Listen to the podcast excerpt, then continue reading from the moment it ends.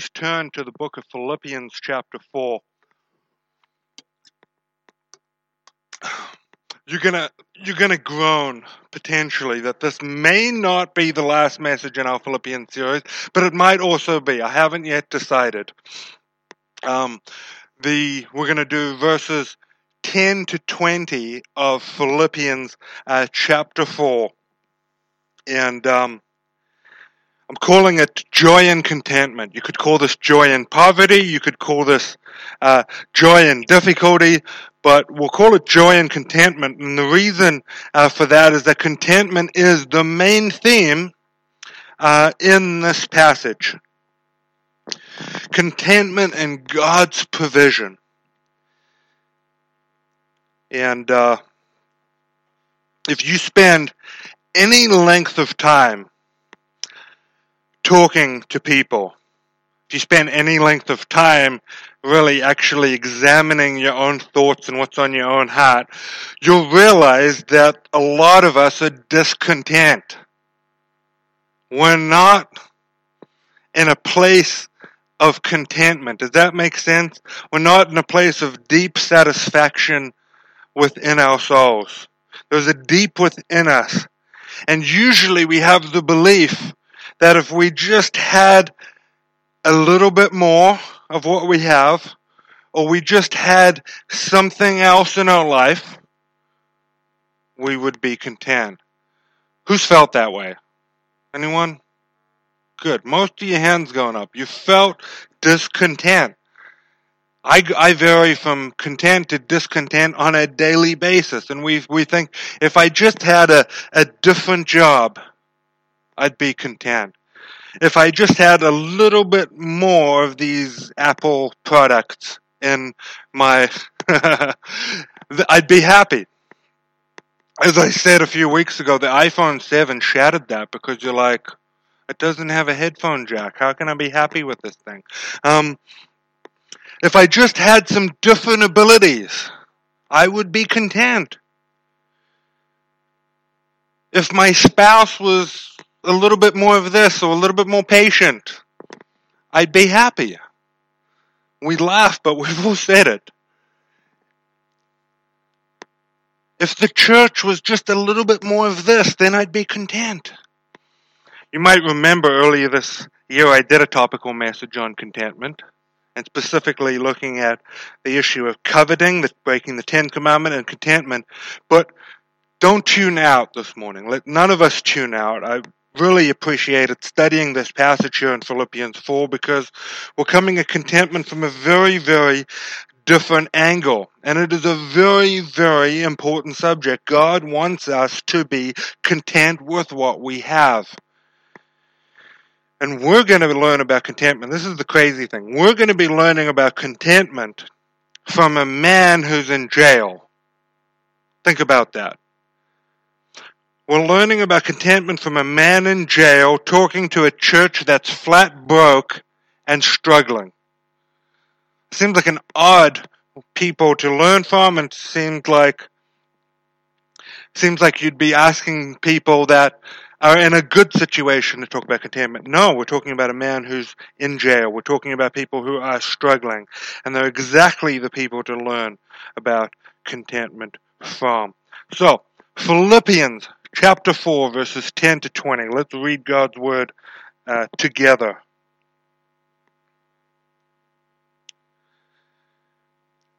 I rejoiced in the Lord greatly that now at length you have revived your concern for me. You were indeed concerned for me, but you had no opportunity. Not that I am speaking of being in need, for I have learned in whatever situation I am to be content. I know how to be brought low. I know how to abound. In any and every circumstance, I have learned the secret of facing plenty and hunger, abundance and need. I can do all things through Him who strengthens me. Yet it was kind of you to share my trouble. And you Philippians yourselves know that in the beginning of the gospel, when I left Macedonia, no church entered into partnership with me in giving and receiving, except you only. Even in Thessalonica, you sent me help for my need, once and again. Not that I seek the gift, but I seek the fruit that increases to your credit. I have received full payment and more.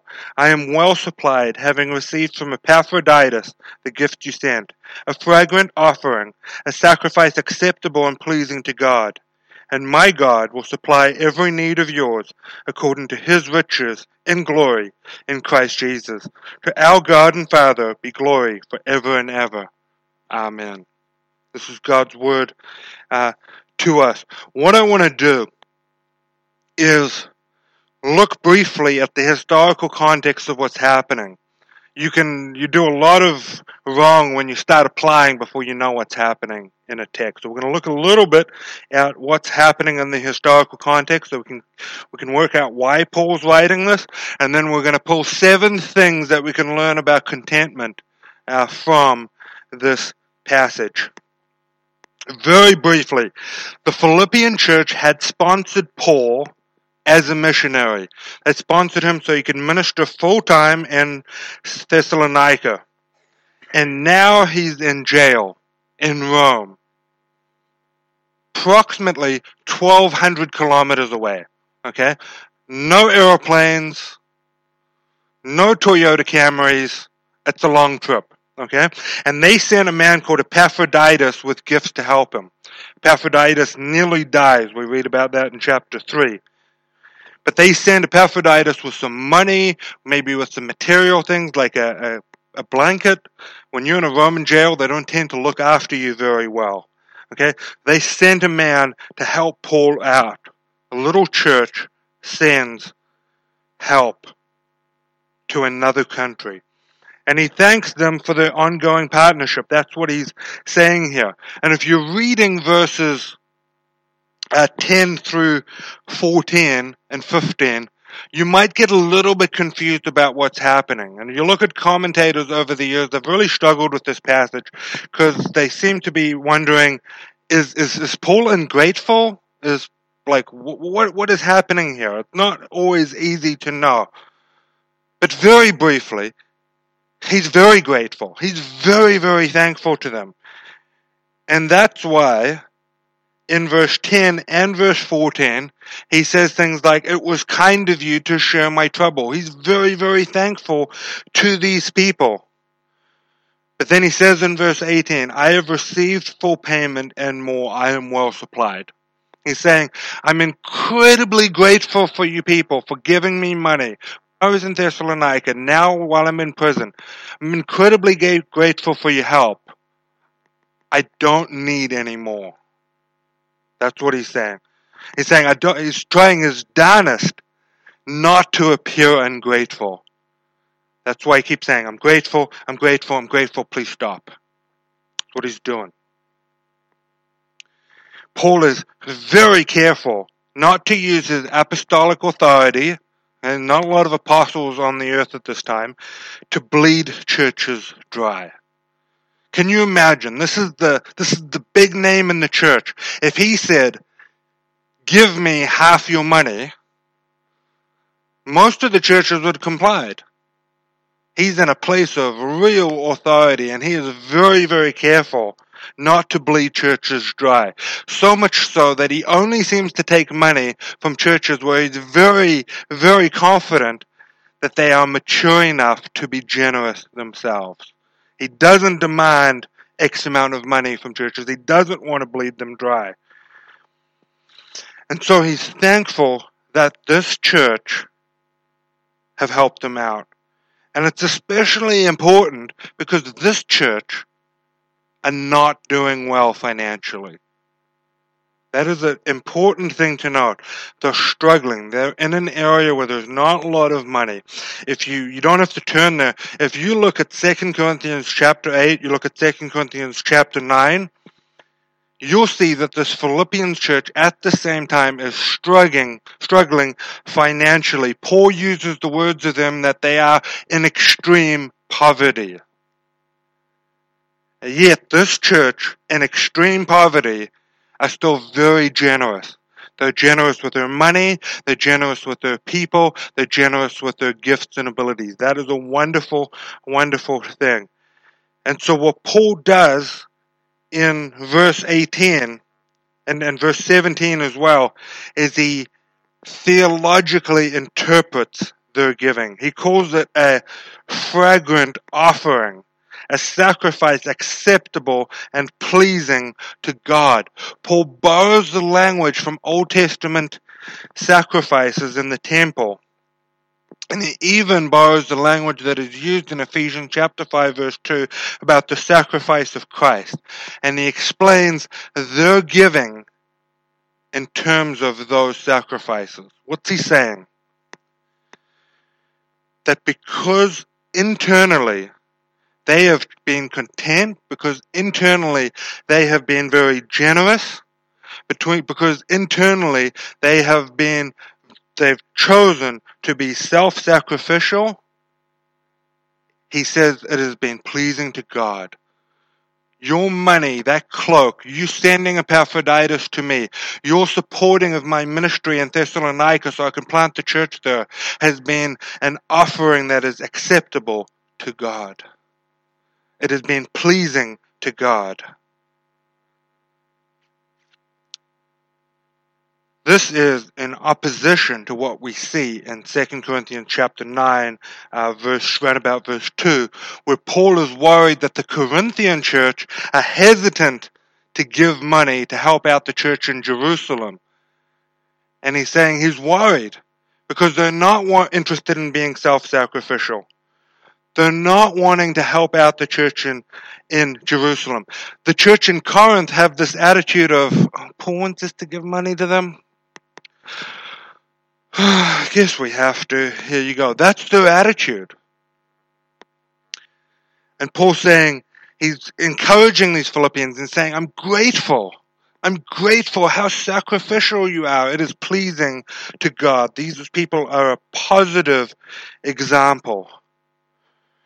And that's why he says in verse 17, Not that I seek the gift, but I seek the fruit that increases to your credit.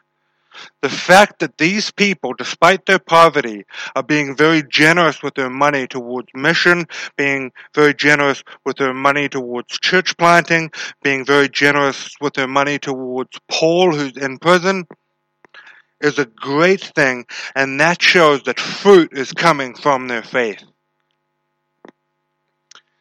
As a pastor, and I, I know all the elders in this church are probably exactly the same way as me.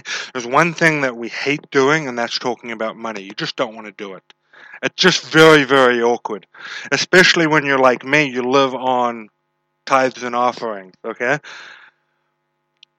God never commands a specific amount. He never does in, in the in the New Testament. It is an offering. If you give ten percent, that's wonderful. But he never commands a set amount. He says the attitude of the heart is what matters. That we give from a cheerful heart, not like the Corinthian church under compulsion. Oh, I guess I have to. Here you go. A cheerful heart is what is is pleasing to God. And we can draw a principle out of this. Content hearts are generous. Content hearts are generous with money, they're generous with their gifts, they're generous with their time, they're generous with people. Content hearts, content churches are generous. And it's not about the amount of money at the end of day at the end of the day. This is a church mostly filled with content people and yet they're in poverty. And that's okay. They give from the little they have, and God is pleased with them. That is an encouraging example to us, is it not? It's encouraging because this generosity has flown forth from a content heart. So Paul's grateful to these people. And he's using a very nice principle in this letter. He starts off in Philippians chapter 1, encouraging them and saying, I'm thankful for you. I'm thankful that you partnered with me. I'm thankful that the gospel's taken root in your church. And he says here in chapter 4, I'm thankful for you. I'm grateful for everything that you've done. Thank you. And because he started this letter off on a positive note, and because he's ending it on a positive note, it's helpful because in the middle he does a little bit of rebuking. There's something nice there. You tell someone off, often it's good to buttress your comments with some positive things, okay? That's what he is doing here. I'm grateful for you. You need to repent. I'm grateful for you. That's what Paul is doing. So, that makes sense. He's thankful for these people. Please stop giving me money. Please stop sending stuff. I got it. Okay? That's what he's saying. Seven things that we can learn about contentment from this passage. We're going to go through them pretty quickly. Firstly, in from verse 11, God wants his people to be content. When Paul's speaking about being content, he's bringing up a principle that elsewhere in scripture, God is wanting his people to be content. We read in 1 Timothy chapter 6, Paul says, But godliness with contentment is great gain, for we brought nothing into the world and we cannot take anything out of the world. But if we have food and clothing, with these we will be content. Hebrews 13:5 says, "Keep your life free from love of money." Love of money, very important. Be content with what you have, for he has said, I will never leave you nor forsake you. So we can confidently say, The Lord is my helper. I will not fear what can man do to me. And lastly, 2 Corinthians chapter 12 verse 10, Paul says of his own life, For the sake of Christ then I am content with weaknesses, insults, hardships, persecutions, and calamities, for when I am weak, I am strong. God wants his people to be content, and we are content in him and his providence. When we are discontent, our discontentment is tied to our lack of gratefulness for what God has given us. That makes complete sense, right? We're not grateful for what God has provided for us, then we are discontent. Secondly, contentment needs to be learnt. We see that in verse 11 as well. I've learned in whatever situation I am to be content. It's not like you become a Christian, you repent and believe the gospel, and then wham bam, perfect contentment. Hallelujah, I've arrived. It's not, not like that. Not like that at all. And that should be encouraging to us. Because Paul, he's in his 60s at this point, he's talking about how he's had to learn to be content. He had to learn it himself. That's important. Because it doesn't just happen instantly, it does require some effort on our part. But contentment needs to be learnt.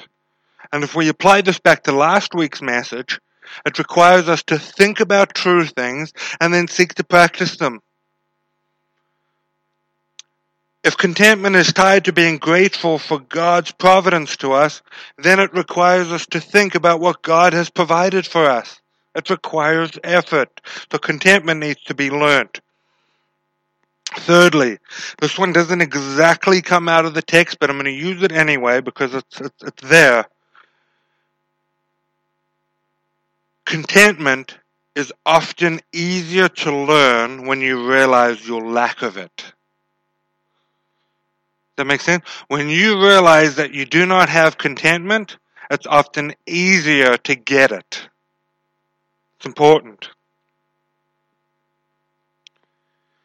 Oftentimes, when you have lots of money, when you have good friends around you, when your marriage is going great, when your job is awesome, when all those things are going well, you've just bought the latest phone, you've just got a new car, whatever it is that your heart wants to be, it tells you that you need to be content. When you have those things, it's often easier, it's often harder, sorry, to realize that you don't have true contentment, the true contentment that Christ brings. That you lack the real thing and that you're finding your contentment, your false contentment, in stuff. This is why Jesus says it is harder for a rich man to enter the kingdom of heaven than for a camel to go through the eye of a needle. We've all heard that verse, right? And some people then say that there was a little wall, a little gate in Jerusalem called the Eye of a Needle, and it was about this big, and it was possible for a camel to get through the eye of the needle if it just got down. That's not what he's saying. Okay? Just, just throwing that out there, side point. That's not what it's talking about. There's no little gate in the wall of Jerusalem that a camel could get through. Not true. Eye of a needle, a little needle that you use for sewing. Why is that though? Why is it harder for a rich man to enter the kingdom of heaven than for a camel to go through the eye of a needle? Because they don't realize their need. Wealth makes it, wealth and prosperity make it harder for us to realize our true need. It is far easier to find some sort of fake contentment in stuff than to realize that we don't have what our heart truly longs for. Maybe you're sitting here this morning. I've had enough conversations with people in this church to know. Maybe you're sitting here this morning and you're saying, Yes, John, I am deeply discontent with my life. Maybe you are a Christian. Maybe you're not a Christian. Regardless, I've got good news for you. Because you're more likely to seek real contentment when you realize that you don't have it. And that's what makes the what's called the, the health and wealth gospel, the prosperity gospel, taken over so many churches. They say if you come to Jesus and you believe enough, hard enough, and you pray hard enough, He'll give you lots of money. He'll give you lots of stuff. Your children won't get sick anymore. You'll be perfectly healthy, you'll be very wealthy, and you will be happy. What makes that health and wealth gospel and so the latest statistics that came out re- this week was that approximately 37% of Christians in America believe that if you have enough faith in God, He will give you material possessions. 37% of Christians believe that their faith is tied to God giving them more stuff. Does God not provide? Absolutely, but God is not to be used as a vehicle for a new BMW. Never promised that. Jesus didn't have a house. Do we get that? The Son of Man had nowhere to lay his head, and yet we're saying, Jesus will give me that new car. Jesus will give me that new house. Jesus will protect me from cancer. Never has. Do we see why that false gospel is so dangerous is because it encourages you to find your contentment and your satisfaction in things that are not true. It encourages your heart in its natural place of wanting stuff. Oh, that car, I'll have that. Oh, that house. Sometimes I struggle to drive down the nice streets in Palmerston North because I drive past one of those big six bedroom houses and be like, oh, wouldn't life be great if I had one of those? It's fine to admire. It's another thing entirely to want it and to set your heart on it. The health and wealth gospel is dangerous because it gives us an avenue, another avenue for false contentment. So if you're discontent here this morning, that might actually be a very, very good thing. Because you're closer to finding true contentment when things are going poorly. Fourthly, contentment is not based on your circumstances. We'll pull this out of verses 11 to 13. I understand. You might be saying, didn't you just say it's easier to realize your lack of contentment when you have less stuff and when things are going poorly? When your circumstances are bad, it's easier to realize your lack of contentment? Absolutely. But this is important. Having less stuff, being in poverty alone is not going to give you contentment.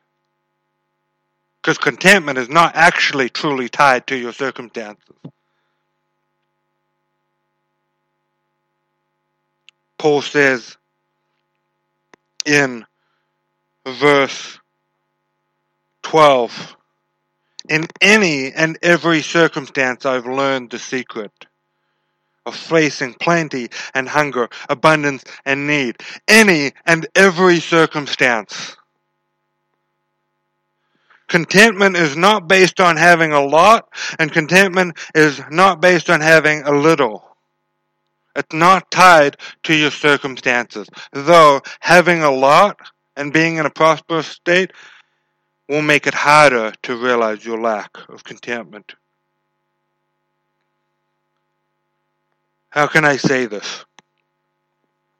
Some people over the years have taken the view that if they just make themselves poor, if they remove all their possessions from their lives, they'll be able to find contentment.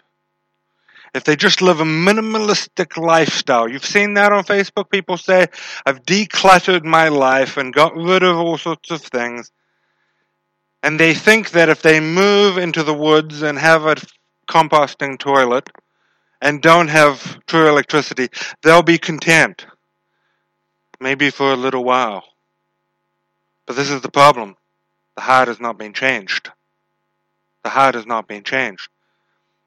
There's uh, I love the story of Martin Luther, who went and lived in a monastery, living a very simple life, thinking that he could find contentment there.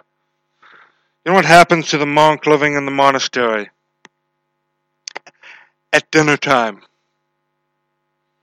Brother Martin is sitting there eating his spaghetti and meatballs. I don't know what they eat in monasteries, but anyway. He's sitting there eating his spaghetti and meatballs and he's sitting next to brother Theo over there and he's eating his spaghetti and meatballs and brother Martin looks across and sees that he's got three meatballs and you've only got two. In that moment, he's discontent. In that moment, he's saying, if I had what he had, I'd be happy. That's not fair. Because you can remove most of the stuff from your life, but if the heart is not being changed, you're still not going to be content. You're just going to be discontent with a little bit.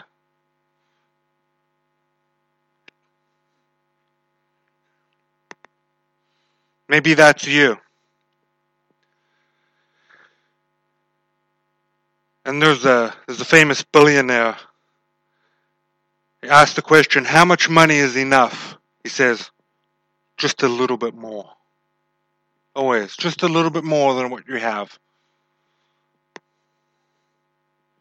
Maybe you're here this morning and you you started a new job and you're thinking to yourself, when it started, this is great.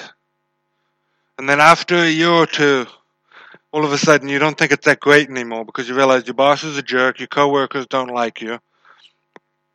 Okay. And no one knows how to run things properly around here except for you. It's funny how that always happens, huh?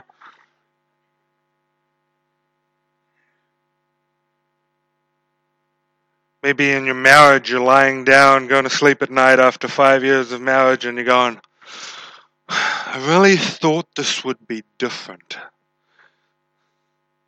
that person had just been a little bit different, it would have been better. If I just married someone else, my life wouldn't be like it is now. Churches, all the time.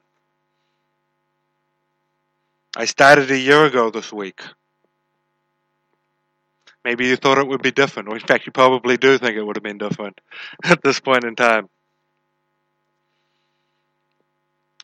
You see, your circumstances are not to be ignored. That's what, not what we're saying here. Paul doesn't agree with that either. Paul does not, throughout this letter, ignore physical and material discomfort. He doesn't. The main concern, however, is that Christians need to find their true contentment in the peace and power of God rather than in their circumstances, whether things are going abundantly well, or where things are going really, really poorly. Contentment is not tied to circumstances. Fifthly, contentment comes through a person. Verse 13. I can do all things through him who strengthens me. Shout out to any athlete who has this tattooed on their chest, who writes this on their athletic tape on their wrist before their rugby game. It's not talking about that. I can do all things through Christ who strengthens me. Can you imagine me? Okay, I'm a little bit OCD. Okay, just a little bit.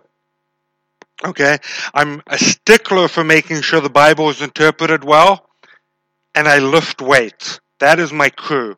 I like being around people that lift weights and compete in strength competitions. Do you know how many people quote this on Facebook all the time after they put a video saying, Praise God, I just got a new bench press personal best today. I can do all things through Christ who strengthens me. I lose my mind because it's not talking about that. I've been a Christian longer than I've lifted weights. Jesus Christ has not increased my bench press for me. He just hasn't. He's, he's, he's kept me alive and allowed me to lift weights, totally. But there's no command in Scripture saying that Jesus will help you run faster. There's no command in Scripture saying that Jesus will make you a better athlete. And I mean, you just you just need to like take a survey. You go to a pastors' conference. There are not a lot of athletes around. Okay, it's like the Gumby convention. Like I'm so. Uh, okay, they're just they're just that's just what it is.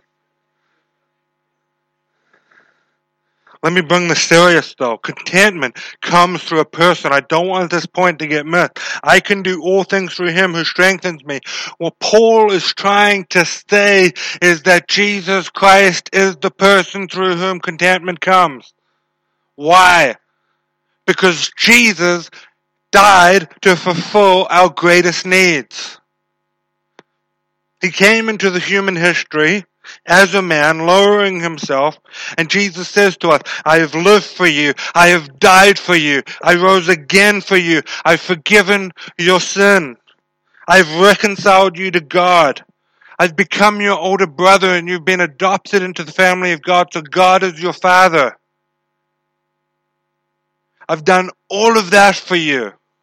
I've solved your greatest problem the fact that you're an enemy of God. Find contentment in me. That's what Paul's saying. He's pointing us to Christ and says, I can do all things through Him, Christ, who strengthens me. That's what he's saying. Contentment is found in a person. We are grateful for the providence of God to us through Jesus Christ, through the Son.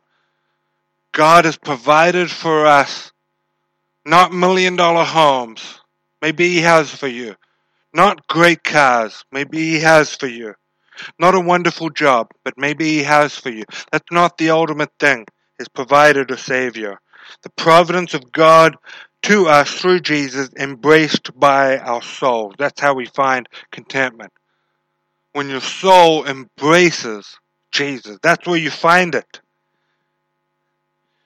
over and over and over again we need to be reminded of what God has provided for us in Jesus Christ and have our soul embrace that each morning, each Sunday, over and over. That is where contentment is found. We need to be reminded of it. We need to learn it. We need to tell others about it. One of the greatest things my wife does for me when I'm feeling down and depressed, which is often, is reminds me of what God has done for me in Jesus Christ. That is where contentment is found, not on an easy week, which is something I tend to idolize. not on a lack of drama, not on everything going well in my life, not on a lot of money in my bank account. In Christ. So contentment is found in a person. And sixth, contentment has a theme song. Anyone have a theme song for themselves? Family theme song, something you like singing along to? Anything that sums up your life? No? You have a rugby team or a sports team, you have a theme song? Every, every, uh, seventh form graduating class in high school has a theme song. They do that Time of Your Life song by Green Day. That's your theme song. Okay? Contentment has a theme song. Verse 19. This verse is a song, a prayer, or a statement of fact. Whatever you really want it to be amongst those three. My God will supply every need of yours according to his riches in glory in Christ Jesus. Maybe your translation says it a little bit better. Maybe the NIV puts it in an easier to sing language, but that's your theme song as a content Christian. My God will supply every need of yours according to his riches and glory in Christ Jesus. These words exist. Paul puts them right at the end of the letter to a church that's struggling, to people that are facing outside opposition, to people that don't have a lot of money. These words are intended to encourage them with the assurance that God has and can and does provide all that believers need to enjoy true contentment. How do you know that God will give you enough that you might be content? His word tells us that God will supply every need of yours according to his riches and glory in Christ Jesus. God is in the richest position in the universe. He created it. You are his child. He will give you all that you need to be content. And if you don't have it, you don't need it. Because He has not given it to you.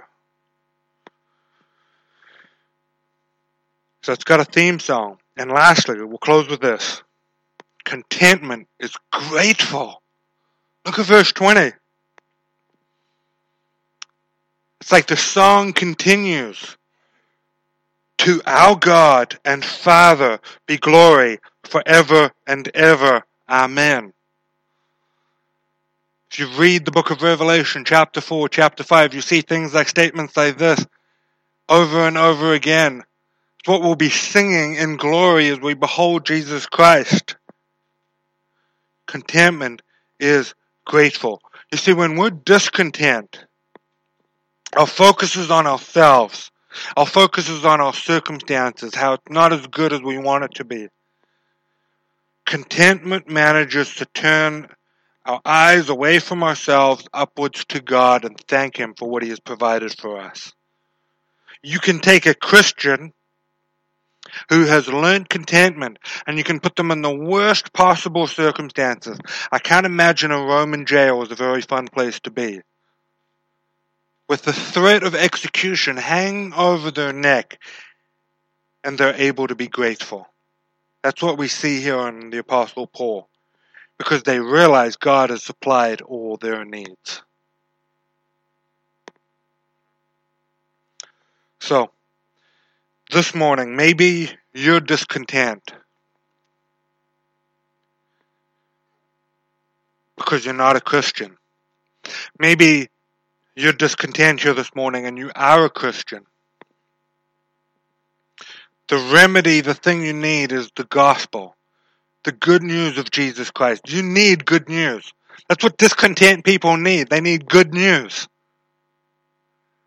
But the good news is not God will give you a better job. The good news is not God will give you a new house.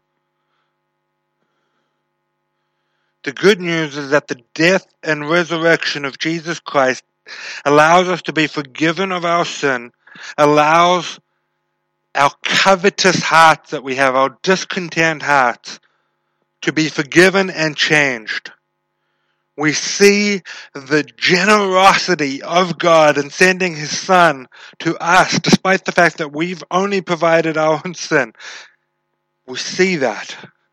The good news that there is a Savior, that there is a Redeemer for us.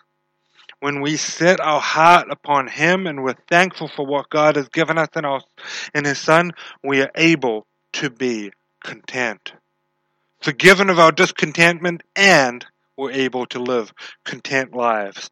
And as I said, content people are able to be grateful in the worst possible circumstances. What is more loving right now for Paul to say, or for me to say right now as well? What's more loving? Is it more loving to say, God will give you everything you can possibly dream of? Or on the other hand, right here to say, yeah, your circumstances might be terrible, they might be good, but you can do all things through Christ who strengthens you. That is loving. That's the best possible thing that you can say to someone. This is a very countercultural text, is it not? Contentment is found not in a better relationship. Contentment is not found in more stuff. Contentment is not found in any of those things. Contentment is found in a person. His name is Jesus Christ. He died for you 2,000 years ago. He lives forever. Be content in Him. That's a circumstance that doesn't change. And that is why it is the most helpful thing for us. Let's pray.